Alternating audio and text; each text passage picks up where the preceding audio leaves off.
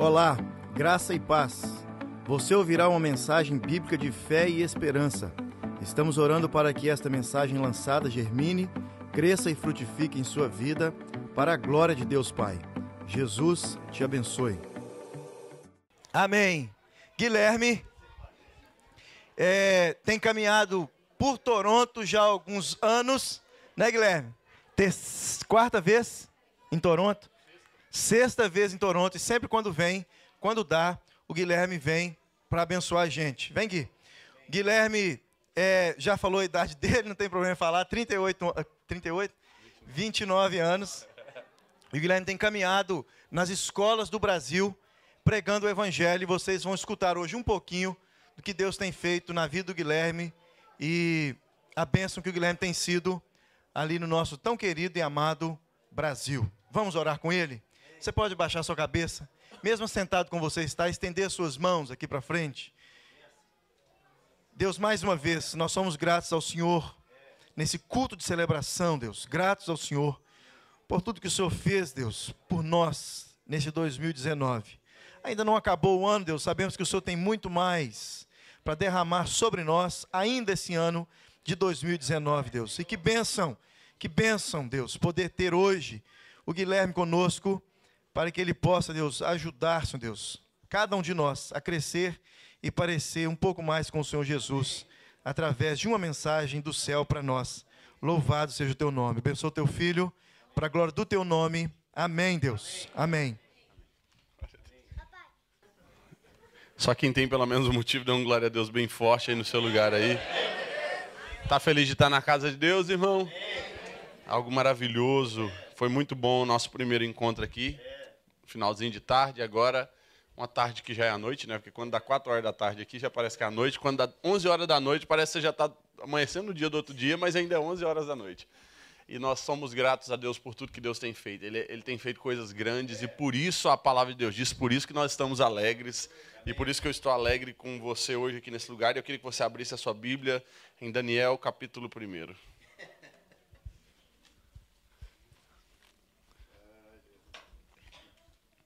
Quem estava aqui no outro culto? Ei, por que vocês não foram embora? Nada a ver, fica tudo aí atrapalhando. Daniel, capítulo 1.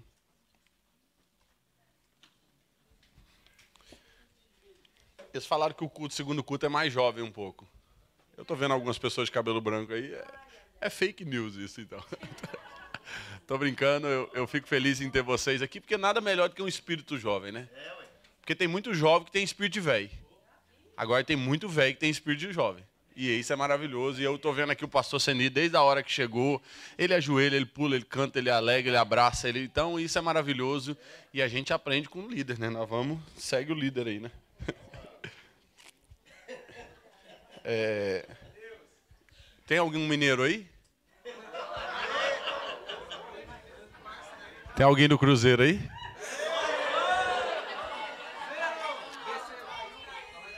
É, o Cruzeiro vai jogar no estádio lá de Goiás, lá, porque tem dois times na segunda divisão e eles vão jogar agora junto, né? Porque acabou de descer, então. Mas faz parte. Meu filho joga no, na escolinha do Cruzeiro lá em Goiânia, então faz parte. Daniel 1,8 tem um versículo e eu acho fantástico. Se eu tivesse a oportunidade de pegar alguma coisa e colocar na cabeça dos jovens, é o que dizem em Daniel 1,8, porque Daniel 1,8 é o resultado de toda a história de Daniel. Passou, para mim está em Daniel 1,8. Daniel, capítulo 1, no verso 8, resume toda a história de Daniel e de seus amigos. E a Bíblia diz assim: que decidiu Daniel, ou resolveu Daniel firmemente não se contaminar com as finas iguarias do rei. Em outras versões diz assim: e Daniel escolheu colocar em seu coração não se contaminar, ou decidiu não se inflamar com as coisas e os manjares que o rei tinha para ele. Então, o resultado, e eu vou, vou falar isso aqui muito até nós terminarmos essa mensagem, é para que você entenda. Tudo que Daniel viveu e que eu vou compartilhar com você se resume nesse versículo. Uma decisão as nossas decisões determinam onde nós vamos levar. Então, o, o, grande problema da juventude, dos nossos jovens e de cada um de nós, às vezes, tem sido as nossas decisões, porque elas determinam onde nós iremos. Elas determinam onde nós iremos chegar. E eu quero que você vá longe. Só que isso tudo depende das suas decisões. Cristo tem algo poderoso para que a gente viva, mas nós temos o livre-arbítrio de decidir o que nós vamos viver. Então, se você decide ver algo poderoso, não existe ninguém. Deixa eu dizer uma coisa para você. Nem o diabo pode contra você. A única pessoa que pode impedir de você viver o extraordinário é você mesmo. Eu aprendi uma coisa vendo, lendo um livro esses dias e o livro dizia assim: nosso inimigo não é o cara do inferno, é o cara do espelho. O nosso maior inimigo não é o cara do inferno, o nosso maior inimigo é o cara do espelho. Somos nós os únicos capazes de impedir a gente de viver algo poderoso. Porque Cristo diz: Olha, eu tenho grandes coisas para fazer através de você. E a gente só não vive isso se a gente não quiser se a gente não acreditar nisso. E o que a Bíblia diz? A Bíblia diz que o rei Nabucodonosor mandou que fosse buscar em Jerusalém homens nobres, doutos em toda ciência, inteligentes, que soubessem muita coisa. E foram lá buscar, e no meio desse pacote veio, desse pacote de jovens que veio, veio quatro jovens: Daniel, Ananias, Misael e Azarias, na época que eles eram, né? Esse, esse nome deles.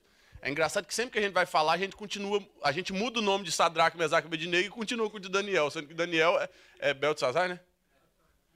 É, a gente continua falando de Daniel e só muda o nome de Sadraque, Mesaque, porque fica mais bonito Sadraque, Mesaque e Abednego, é mais top. E aí o que acontece? Eles foram, eles foram levados, e aí quando chega lá, o que, que acontece? Daniel decide não se contaminar com aquilo que o rei colocava sobre a mesa.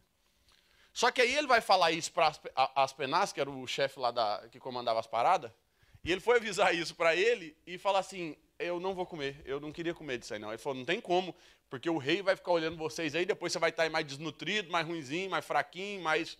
Não tem jeito. Ele falou: Não, então vamos fazer um negócio. Aí Daniel falou assim: Vamos experimentar uma coisa. Me deixe ficar sem comer as comidas do rei durante 10 dias. Então vamos fazer uma experiência de 10 dias e no final dos 10 dias a gente vai saber o resultado. Se tiver dando treta para você, se tiver dando problema para você, a gente, eu, eu, eu, eu, volto a comer. Mas se não tiver, aí vocês vão ter notado. No final dos dez dias, eles experimentaram os dez dias e a Bíblia diz que eles estavam de, com melhor aparência do que todos aqueles outros que tinham comido dos manjares do rei. Quando nós vamos decidir algumas coisas para a nossa vida, principalmente com relação às coisas de Cristo, e principalmente isso para jovens, igual eu. Eu cheguei para Deus e falei assim, Deus, no meio dessa juventude hoje tem como casar virgem? Sabe o que Deus falou? Case virgem e que você vai poder dizer para todo mundo que tem como. Parece que Cristo ele quer que a gente faça isso. Ele, ele não joga a responsabilidade para ele, ele joga para a gente. Ele fala assim: você faça e você vai ter a oportunidade de poder dizer para as pessoas que tem como. Então, nessa juventude, hoje tem-se a capacidade de poder dizer assim: tem como ter uma vida em santidade, por quê? Porque eu escolhi ter uma vida em santidade e isso de verdade faz hoje o resultado de tudo aquilo que eu vivo. A gente vê a história de Daniel já no final é fantástica, mas ele decidir isso. Sabe o que eu acho mais top de tudo de Daniel? Porque em momento nenhum eu vi a Bíblia pedindo para ele não se contaminar com essas comidas. Porque tem alguns versículos que falam assim, é, não é bom que vocês comam da comida do rei, não, um monte de coisa e tal. Não, não tem nenhum. Ele decidiu, ele quis viver algo extraordinário na presença de Cristo. Tem gente que só faz o que Deus manda. Agora tem gente que faz coisas ainda mais incríveis. Por isso que aquele trabalhador ficou grilado, aquele chefe dos trabalhadores ficou grilado, porque para um deu uma moeda, para outro deu cinco, para e entregou dois, cinco, e, e foi lá, um multiplicou para dez, outro multiplicou para cinco, o outro, cabeção, enterrou. E aí enterrou e falou assim, e a tua? Falou, eu, não, eu sei que o senhor é um cara, um, um chefe muito rígido, daqueles brabo de bigode branco, meio careca. E aí ele falou assim, é rígido, é difícil. Então o que, que eu fiz? Eu enterrei, falou, meu filho, tu é besta. Se tu tivesse colocado no banco, tinha rendido mais algumas coisinhas. Trabalhador jumento. Era o que dava vontade de falar você dá tanto trabalho que até esse pouco que eu te dei eu ainda vou te tomar.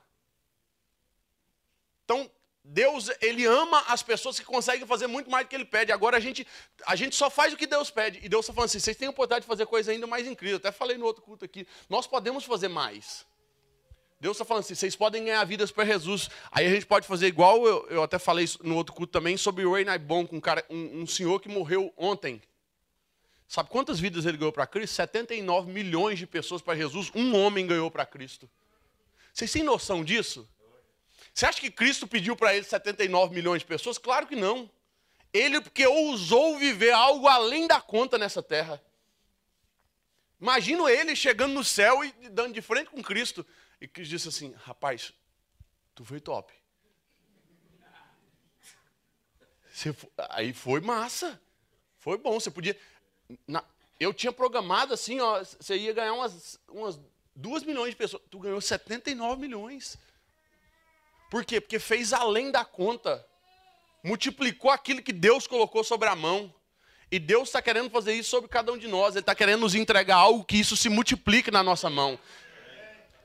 Ó, aprenda uma coisa: Deus nunca vai entregar uma coisa que seja só para a gente. Tudo que for de Deus para cada um de nós é para abençoar muita gente. Aí, se Deus coloca algo na sua mão e você guarda para você, Deus para de entregar as coisas para você, porque se você não é um multiplicador daquilo que Ele faz. E Deus está querendo entregar algo na nossa mão que se espalhe para as outras pessoas. Deus está dizendo assim: ó, eu vou te entregar aqui. Você vai ser alguém próspero para ganhar muito dinheiro, 100 mil, mas não é para você empacar isso na sua conta do banco, não. Isso é para você abençoar nações, abençoar pessoas, abençoar missionários, abençoar a igreja. Quando o pastor disser assim: nós vamos construir um novo templo, o pastor pode achar que eu pago o templo sozinho.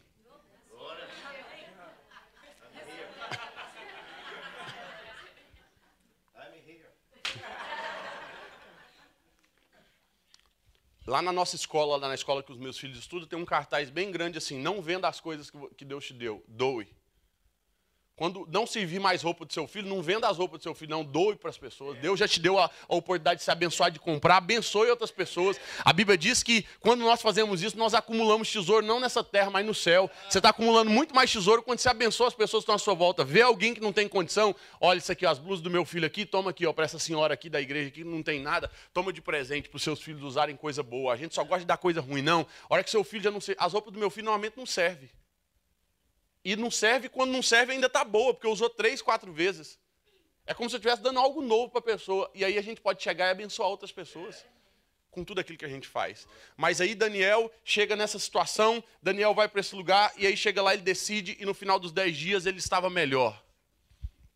Hoje eu sou prova viva disso de que hoje eu vivo coisas ainda mais extraordinárias do que todos aqueles meus colegas de sala, de escola, que decidiram viver algumas coisas. Só para você ter noção, na minha escola, todos os meus amigos me chamavam para fazer coisa que não presta. Ah, vamos para a festa, vamos fazer um negócio. Aí eu era adolescente, eu não ia falar que meu pai. É, meu pai não deixava, né? Só que eu não ia falar que meu pai não deixava. Falei, aí eles falavam assim, Guilherme, vamos na festa. Eu falei, Ih, não tem como, minha tia morreu. Eu acho que eu matei as tia tudo enquanto eu estava estudando. Ih, minha tia, meu Deus, eu acho que. Aí deu problema.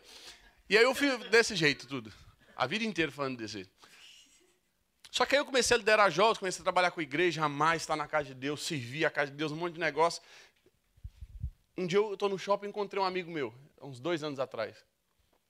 Já tinha uns seis que eu não via ele, que a gente tinha terminado de estudar, estava fazendo faculdade, eu olhei ele de longe e falei, olha meu amigo, uh, coisinha, abracei. E aí, velho, uh, tal. Aí ele me abraçou e tal, que legal. E ele olhou para mim e falou assim, Ô, Guilherme, que massa, eu tô vendo lá no seu Instagram, que legal, te acompanho lá, que top tal. Você virou pastorzinho, né? Você anda rezando pra galera agora tal. Eu falei, não é rezando, não, é orando. É, isso aí tal. Você anda. Aí ele virou para mim, assim, depois no meio da conversa, falou, eu tô vendo lá, muito top. Aí ele virou e falou assim, ô Guilherme, um dia que você estiver falando aqui por Goiânia aqui, me chama, eu quero ir com você. Nós continuamos a conversa e aquela, aquela frase ficava ecoando na minha cabeça. Me chame, eu quero ir com você. Sempre que eu estava estudando, sempre que a hora que eles faziam os convites para mim nas festas, para mim nos negócios, toda vez eu falava não, eles, eles viravam para mim e falavam assim: você não sabe o que você está perdendo.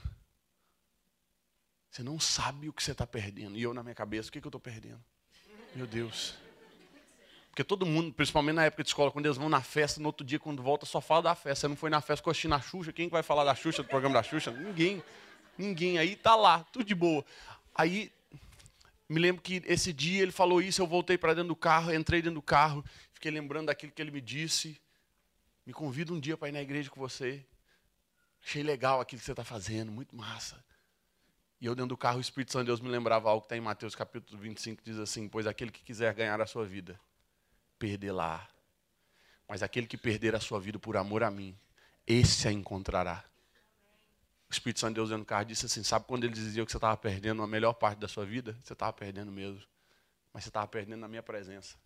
E não existe nada mais poderoso do que alguém que perde a vida na presença de Cristo, porque ele reencontra ela de uma forma ainda muito mais poderosa. Hoje eu sou prova viva das decisões. No final de dez dias, Daniel estava melhor do que todos os outros. Por quê? Porque decidiu experimentar algo na presença de Deus. Não existe ninguém que experimente algo na presença de Deus que no final dos dez dias não esteja melhor, que no final de cinco, dez anos as pessoas olhem e falem assim: está muito pior do que eu.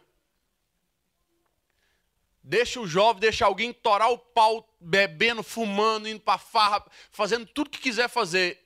Daqui 10 anos você se encontra com essa pessoa. Ele pode estar tá curtindo hoje, ele pode estar tá aproveitando hoje, no final daqui 10 anos você vai encontrar alguém com depressão, alguém vazio, alguém triste, você com família, com filho, com todo mundo, e ele vai olhar para você e dizer assim: "Eu quero isso aí". Assim, mas foi o resultado que você plantou lá atrás. As decisões que a gente toma determinam onde a gente vai. Então, jovem, adolescente, cada um dos que estão aqui, entenda: nós decidimos algo hoje para que a gente possa viver o extraordinário amanhã. Nós plantamos algo hoje. As pessoas querem fast food de, Cristo. Querem as coisas rápidas, querem as coisas assim. Eu passo aqui, pego um monte de negócio. Não, Deus está dizendo assim: aqueles que decidem plantar e ele está dizendo assim: você pode até ir, mas quantas vezes eu quis uma festa, quis fazer um negócio, meu pai não deixava, eu falei assim, eu, às vezes eu falava assim, gente, deve ser melhor mesmo estar tá nessas festas, só eu que estou aqui, o idiotão aqui, ficando aqui sem nada. E Deus está dizendo assim: olha, aqueles que decidem plantar com lágrimas, com júbilos de alegria, eles vão colher lá na frente. Então hoje, com alegria, eu posso olhar, orar pelos meus amigos, estar junto com cada um deles, ouvir cada um deles dizer assim: Guilherme, você é um exemplo. Guilherme, você fez a melhor decisão. E a gente decide algo poderoso para viver algo grande lá na frente. E o que esses quatro cabeças cheias do Espírito Santo aqui viveu foi tão maravilhoso, irmão, foi tão maravilhoso que eu queria colocar isso na sua cabeça. Decida viver algo poderoso em Cristo. Decida fazer escolhas diferentes de todo mundo. Que você vai ver o resultado poderoso que você vai viver aqui nessa terra. Por que, que eu estou dizendo isso? Porque Sadraque, Mesaque e Abednego foram amigos. E quando a gente conhece alguém cheio do Espírito Santo de Deus, tem muitos que decidem e falam assim, eu quero ser igual a esse. Sadraque, Mesaque e Abednego foi um que escolheu ser como Daniel. Eles olharam para Daniel e falaram assim: rapaz, esse cara fez essa decisão aí, nós vamos caminhar. E Sadraque, Mesaque e Abednego, eles eram tão amigos que em nenhum momento da Bíblia foi relatado o nome deles separado. Então imagina, os tempos inteiros, devia dormir numa, numa beliche e um numa cama no mesmo quarto. Era toda hora, porque a hora que citava um, o outro estava junto. É, então estava assim, Sadraque, cadê o Sadraque? Não, tá o Sadraque, Mesaque e Abednego. Tá todos. Aí, eles queriam acabar com essa famazinha dos cristãos que estavam lá, Falou assim, então vamos fazer um negócio, vamos lançar um decreto aqui que a gente pega essa galera. Lança um decreto que a hora que as trombetas tocarem, todos têm que se prostrar perante a estátua do rei. E lascou. Agora vai ser difícil. Tá lá. Aquele pátiozão, tocou as trombetas, tem. Vem aqui, meu mano, me ajuda. Vem aqui. Lindão, vem cá. Aí, olha aqui. Tá lá os três. Tá lá os três lá no meio do pátio. De repente as trombetas trocam. Trocou as trombetas, o que, é que tem que fazer, gente? Se prostrar. Tá lá, Sadraque, Mesaque.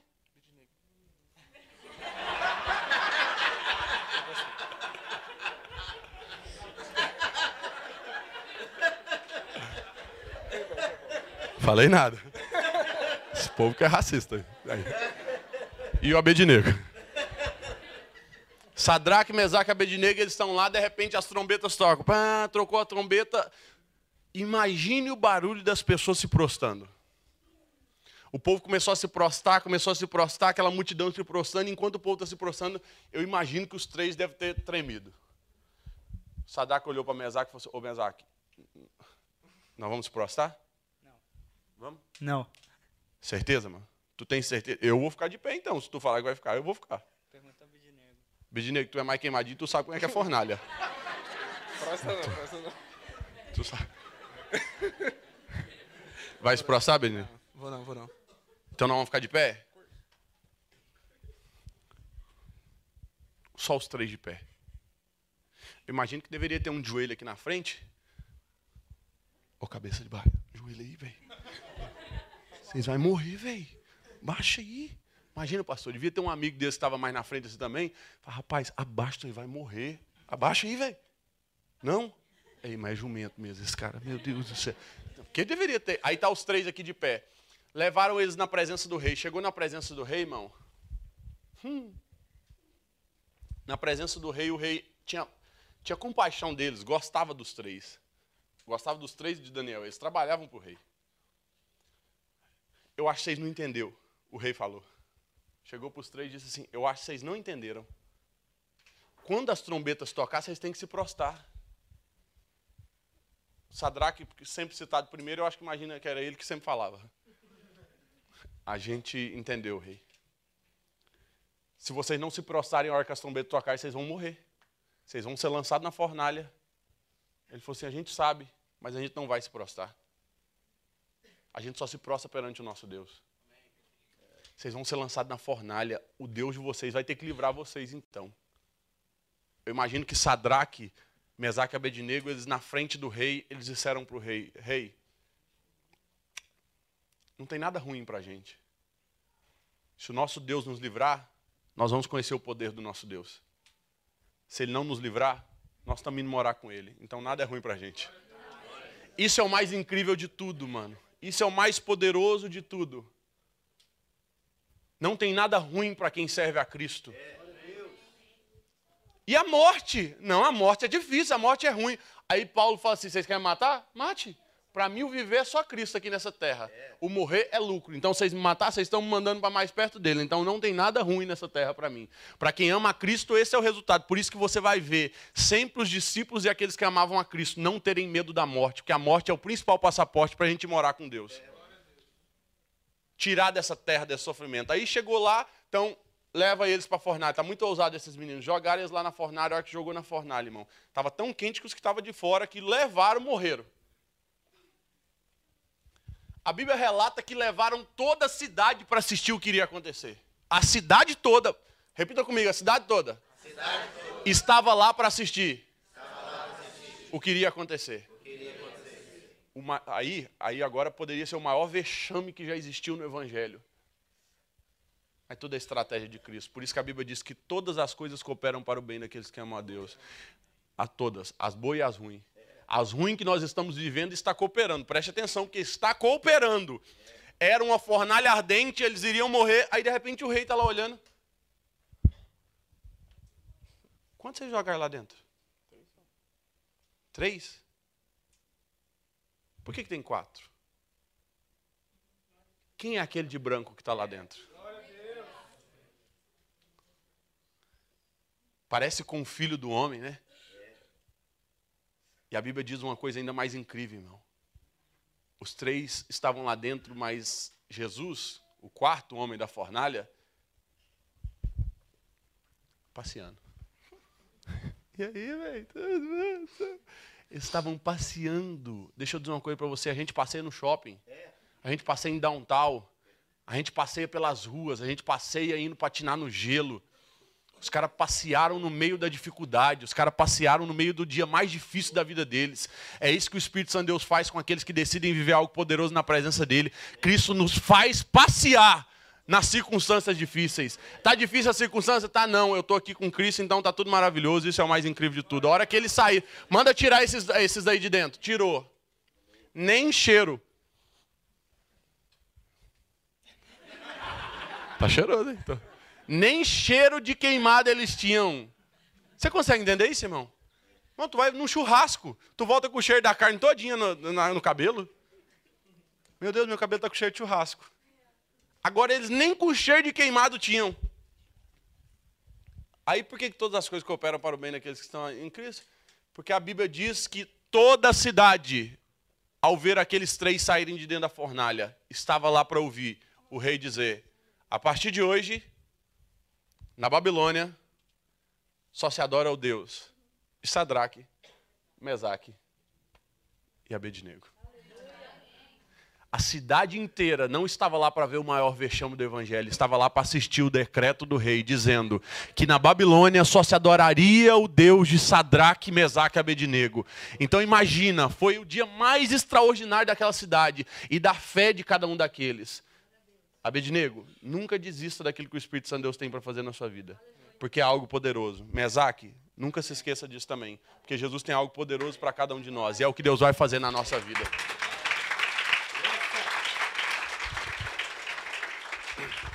Dá para se entender isso? Que algo poderoso que eles viveram, irmão? Que algo lindo foi isso que eles viveram? Não foi? Tinha um cara que devia estar tá fazendo entrega no, no, no, Uber, no Uber Eats. Daniel, porque não foi citado nessa história. Devia estar tá fazendo entrega, aí não aconteceu, estava para outra cidade, sei lá o que ele estava fazendo, Daniel não estava lá. Eu conhecendo Daniel, assim, imagina Sadraque, Mesaque e Abednego contando, Daniel, tu não estava aqui.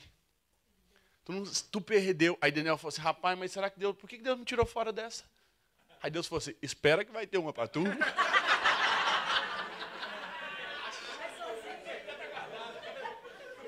O que é teu está guardado.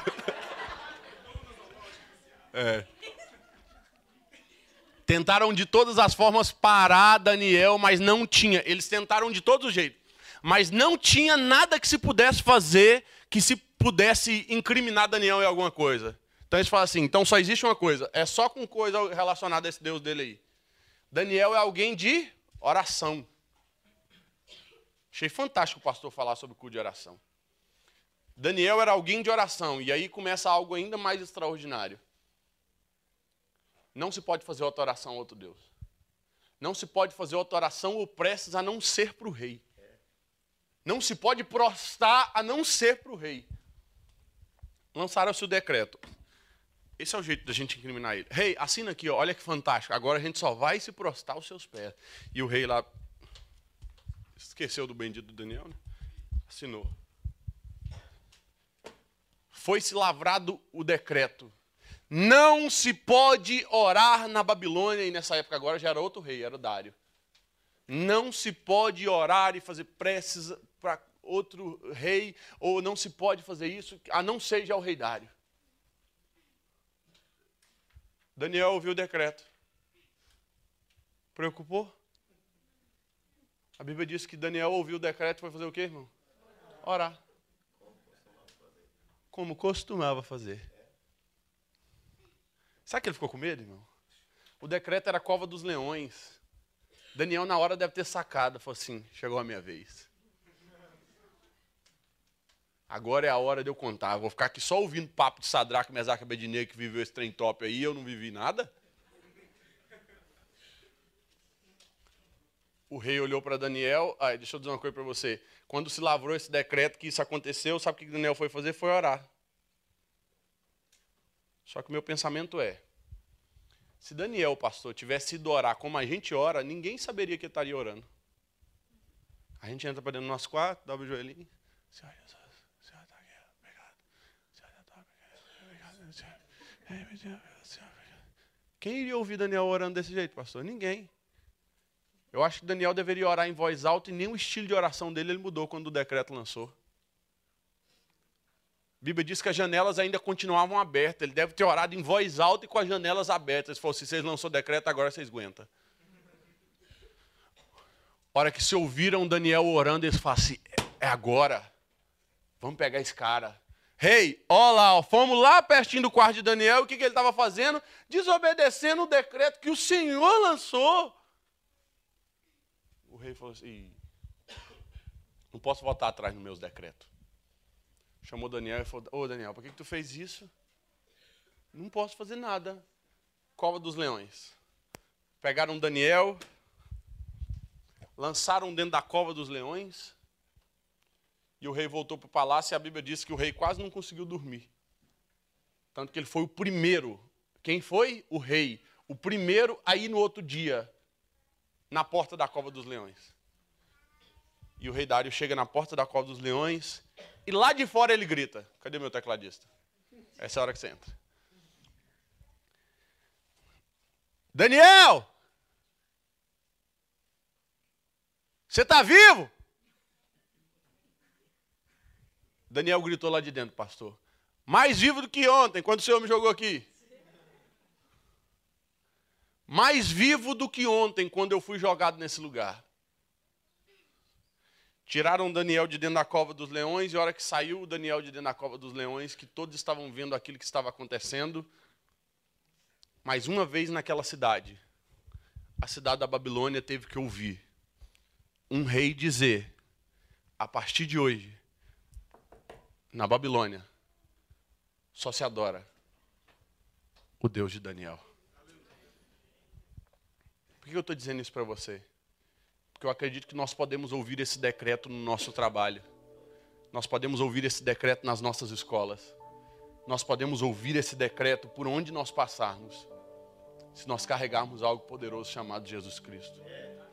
Adolescentes cheios da presença de Deus, jovens cheios da presença de Deus, que vão fazer com que as escolas sejam impactadas pela presença dele.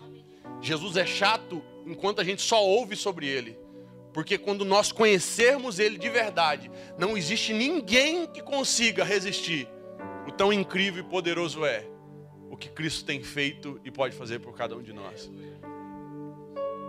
Eu estive nos Estados Unidos e eu ganhei essa jaqueta. E essa jaqueta ele falou assim: O que você quer escrever nas costas? Eu escrevi nas costas dela. School for Jesus, as escolas serão de Jesus. Na minha cidade eu decretei, e nós decretamos na autoridade do nome de Jesus, todas as escolas terão grupos de orações funcionando dentro das escolas.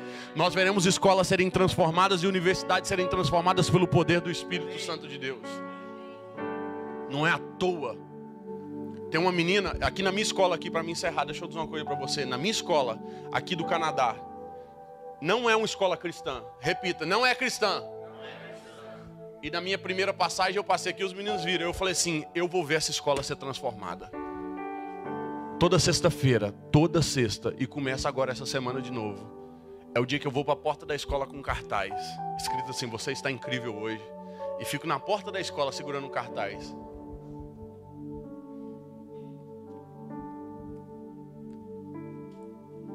You are looking amazing today, my friend. You are very special for Eu falo de Jesus na porta da minha escola? Não falo não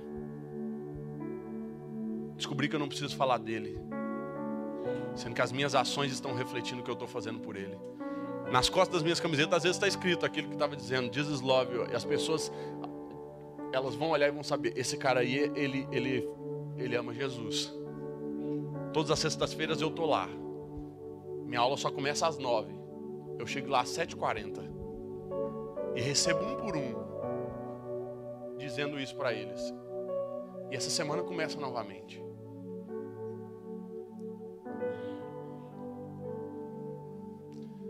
A menina de 15 anos que eu disse isso para ela, eu falei, Milena, faça isso. Ela fez. Só que na escola que ela estava estudando, ela saiu do nono ano e foi para o ensino médio. E no ensino médio, o diretor da escola dela, no dia que ela chegou e foi lá pedir para fazer os trabalhos, ela faz um culto na escola dela, na outra. Aí o diretor falou assim: aqui não tem, não vai ter esse culto aí. Se você quiser, você escolhe uma sala aí num cantinho, faz sem som. Eu posso sair mais cedo só para convidar? Não pode tudo que ela fazia, ele bloqueou. Não pode sair mais cedo, não pode ter som, não pode ter um monte de coisa.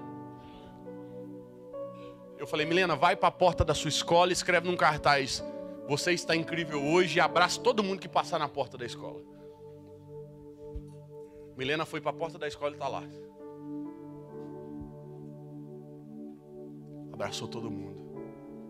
Uma menina de 14 anos, que agora tem 15. Duas horas depois, pastor, o diretor chamou ela lá na sala. Milena, lá na minha sala. A hora que chegou na sala, o diretor, que é bem carrancudão, sentado na frente dela, pegou a tela do computador e virou a tela do computador assim para ela. Tinha acontecido aquele atentado em Suzano, na escola, onde um rapaz entrou e matou um monte de estudantes dentro daquela escola. O diretor olhou para ela chorando disse assim: enquanto alguns entram para levar morte para as escolas, na minha escola tem uma menina que chega mais cedo para trazer vida. Milena, a partir de hoje você pode fazer o seu culto no pátio. A partir de hoje você pode passar de sala em sala dizendo e convidando cada um para os cultos. O que você carrega é algo lindo e maravilhoso demais. Naquela escola, a Milena ouviu um decreto: Nós queremos o que você tem. Tudo porque a gente decide experimentar algo poderoso na presença dEle. Algo extraordinário na presença dEle que, gerar, que vai gerar transformação tão incrível. E Deus está querendo usar adolescentes, está querendo usar jovens, está querendo usar cada um de nós pais, para que a gente possa viver isso. Só que adolescente, você ama Cristo? A melhor forma da gente refletir amar Cristo é amando os nossos pais. Porque Cristo diz assim: como que vocês podem dizer que me amam, vocês não amam quem está aí do seu lado? Vocês dizem que me ama, que nem me vê, e quem está aí do seu lado aí, nem nada. Eu falo sempre para os adolescentes: adolescentes cheios do Espírito Santo de Deus, eles arrumam a cama.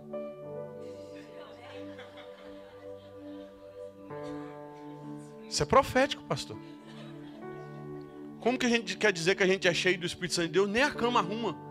Jesus está dizendo assim: começa no simplesinho, meu filho. Eu amo a Jesus. Primeira coisa que eu vou fazer: arrumar a cama. Primeira etapa de alguém que ama Jesus no adolescente.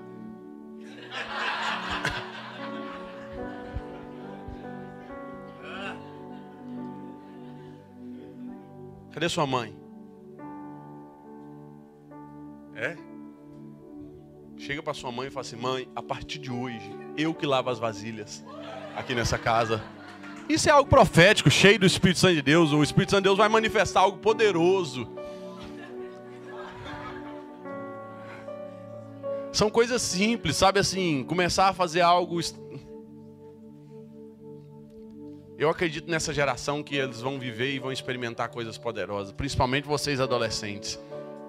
Eu escolhi amar os adolescentes para que a gente possa viver algo poderoso.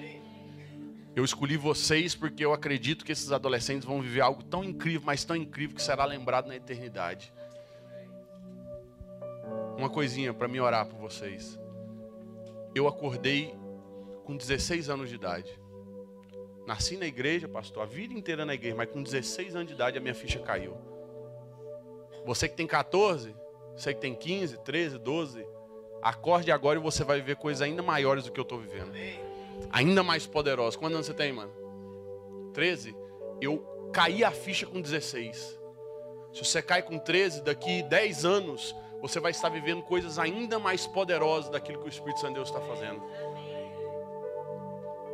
Eu tenho visto no Brasil, João Paulo, um amigo meu, faz um culto de praça e tem rodado o Brasil inteiro lotando praças. Teve agora em Vitória no Espírito Santo, na praça, mais de duas mil pessoas numa praça debaixo de chuva, de um toró de chuva, louvando e adorando a presença de Deus. Eu tenho visto um amigo meu que despertou mais cedo também, Vitor Azevedo, hoje tem 22 anos de idade, tem uma igreja com mais de 3 mil membros e a igreja foi aberta dois anos atrás. Porque o Espírito Santo de Deus está fazendo coisas extraordinárias através daqueles que decidem acordar, decidem, como Daniel, dizer assim: Eu não me contamino com esse mundo porque eu quero experimentar viver algo poderoso na presença de Deus. E vocês vão experimentar isso para viver coisas lindas. Feche seus olhos onde você estiver e deixa eu orar. Pai, nós nos alegramos em Tua presença, acreditamos no poder sobrenatural daquilo que somente o Senhor pode fazer derrama sobre a vida dos seus filhos algo poderoso e uma experiência que eles possam fazer.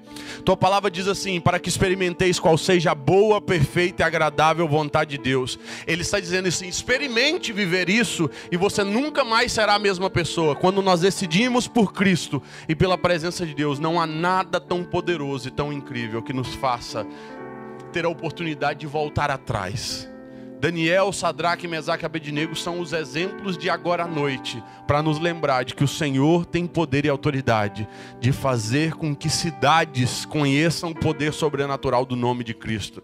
E é isso que eu quero que o Senhor faça através da minha vida e através da vida de cada um dos que estão aqui. Em nome de Jesus. Amém. Vida Nova, uma igreja bíblica contemporânea, missionária, acolhedora de pessoas e presente na cidade. Acompanhe nossa igreja também nas redes sociais. Vida Nova, sua família em Toronto.